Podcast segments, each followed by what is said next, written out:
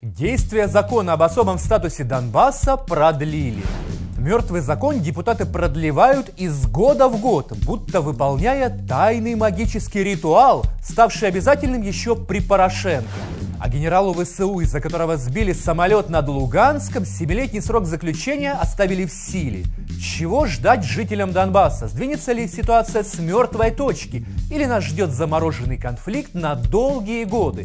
Попробуем разобраться. Меня зовут Глеб Ляшенко. Поехали. Друзья, подписывайтесь на наш канал и первыми узнавайте, что творится в украинской политике. Итак, народные депутаты Украины буднично и рутинно продлили действие закона об особом статусе Донбасса. За высказались более 300 нардепов. Готові голосувати? За 304 рішення прийнято, закон прийнятий в цілому. Этот закон был принят еще в 2014 году. Он предполагает, что особый порядок местного самоуправления на Донбассе вступит в силу после внеочередных местных выборов.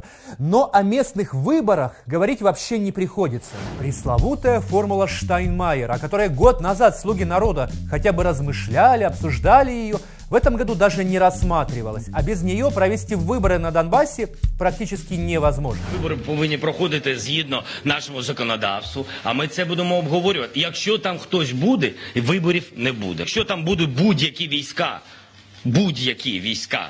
Ви розумієте? Виборів не може бути. В законе об особом статусе Донбасса из года в год меняется только дата. Закон мертвый, он не работает. Однако прекращение его действия означает выход Украины из Минских соглашений и отказ от дипломатического урегулирования. Ну а дальше с России могут снять санкции и только лишь поэтому наши депутаты автоматически продлевают этот закон, не особо даже задумываясь, о чем он. Вместе со мной народные депутаты, которые ночевали в разных частях, на лопах, э, в землянках, э, в бункерах. В общем-то, не было никакая, была сразу изначально поставлена задача, чтобы не было никаких, так сказать, э, привилегий, а чтобы ребята могли ощутить по полноту той атмосферы э, и э, Голосование за пролонгацию закона об особом статусе Донбасса совпало с другим важным событием. В понедельник апелляционный суд оставил в силе семилетний срок заключения генерал-майору ВСУ Виктору Назарову, которого обвиняли в катастрофе Ил-76 под Луганском. Кроме того, украинский генерал должен возместить 20 миллионов гривен моральной компенсации. абсолютно незаконний вирок. Я вважаю, що такий стан справ просто неприпустимий. Тому я вважаю, що зараз, коли стільки часу ми на це потратили, е, хочу зосередити свої зусилля саме на е, боротьбі в суді для того, щоб вже займатися чимось конкретно одним. Тому і прийняв ріше- рішення на звільнення. Назарова осудили за халатное отношение к военной службе, приведшее к авиакатастрофе и гибели людей. В июне 2014 ситуация в Луганске была критической. К тому времени город уже контролировался сепаратистами. Но аэропорт все еще удерживали украинские военные. 2 июня было обстреляно административное здание в центре Луганска, в результате чего погибли 8 человек. А в ночь на 14 июня был сбит украинский грузовой самолет. 40 атошников и 9 членов экипажа, находящиеся на борту украинского самолета, погибли. Генпрокуратура открыла уголовное производство по статье «Террористический акт». Но на скамье подсудимых оказался генерал-майор ВСУ Виктор Назаров, руководивший в ту пору штабом АТО. Ему, однако, вменили не терроризм, а служебную халатность. По версии следствия, генерал отправил самолет в Луганск, прекрасно понимая, что его с вероятностью 99% собьют. И все, кто находится на борту, 49 человек, неизбежно погибнут. Ну, генерал Збройних сил України по недолугому, по безпідставному обвинуваченню ніколи не визнає себе винним. І він буде триматися до кінця. Скільки би мені це не коштувало? 5, 10, 20 років. Скільки я проживу, я буду стільки боротися з цим ганебним вироком і з цим дурноватим правосуддям. Генерал напрочь отрицал свою вину и оправдывался тем, что в июне 2014-го невозможно было организовать сухопутный коридор, поэтому пришлось отправлять подкрепление по воздуху. А еще Назаров утверждал, что приказ об отправке Ил-76 поступил свыше, и он просто его выполнил. Во время следствия генерала в СИЗО не держали. Как ни в чем не бывало, он продолжал служить в армии. А в 2015 году Назаров даже баллотировался от партии Ляшко. Козаки, оці, хто розказує, що ніхер захищати той Донбас, для чого ми його там захищаємо. Ми не Донбас захищаємо, ми свою рідну землю захищаємо.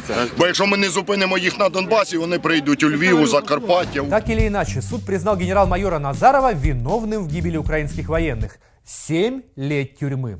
Апелляционный суд оставил приговор без изменения. Правда, сам Назаров обещает дойти до Европейского суда по правам человека. Будемо відстоювати св- свої права аж до Європейського суду з прав людини.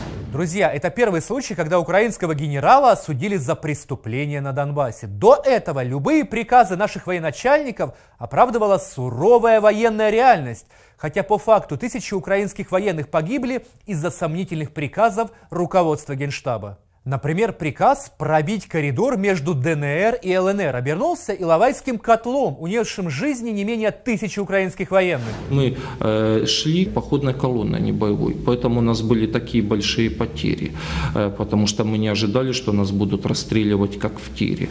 Конечно, возникает вопрос, это просто халатность или военное руководство Украины умышленно загнало атошников в сепаратистский котел?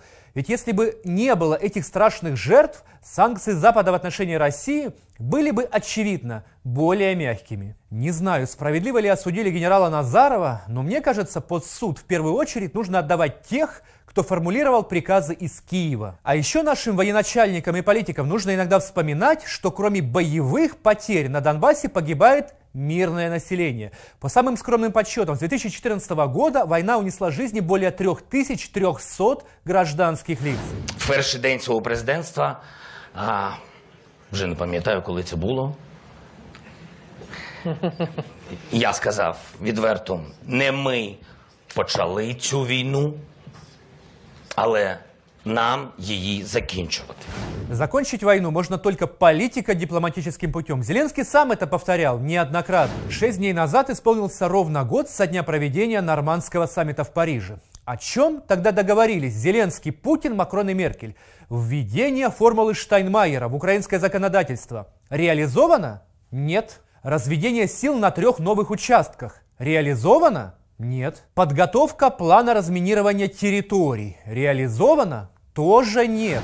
Зато наши депутаты продлили мертвый закон об особом статусе в качестве ритуала. Но этого мало. В любой момент война может вспыхнуть с новой силой. И чтобы этого не допустить, нужно принимать работающие законы и достигать взаимных договоренностей с противоположной стороной. Как вы думаете, друзья, при Зеленском война на Донбассе закончится? Делитесь своим мнением и подписывайтесь на наш канал. Будьте с нами, узнавайте правду. Увидимся на Клименко Тайм.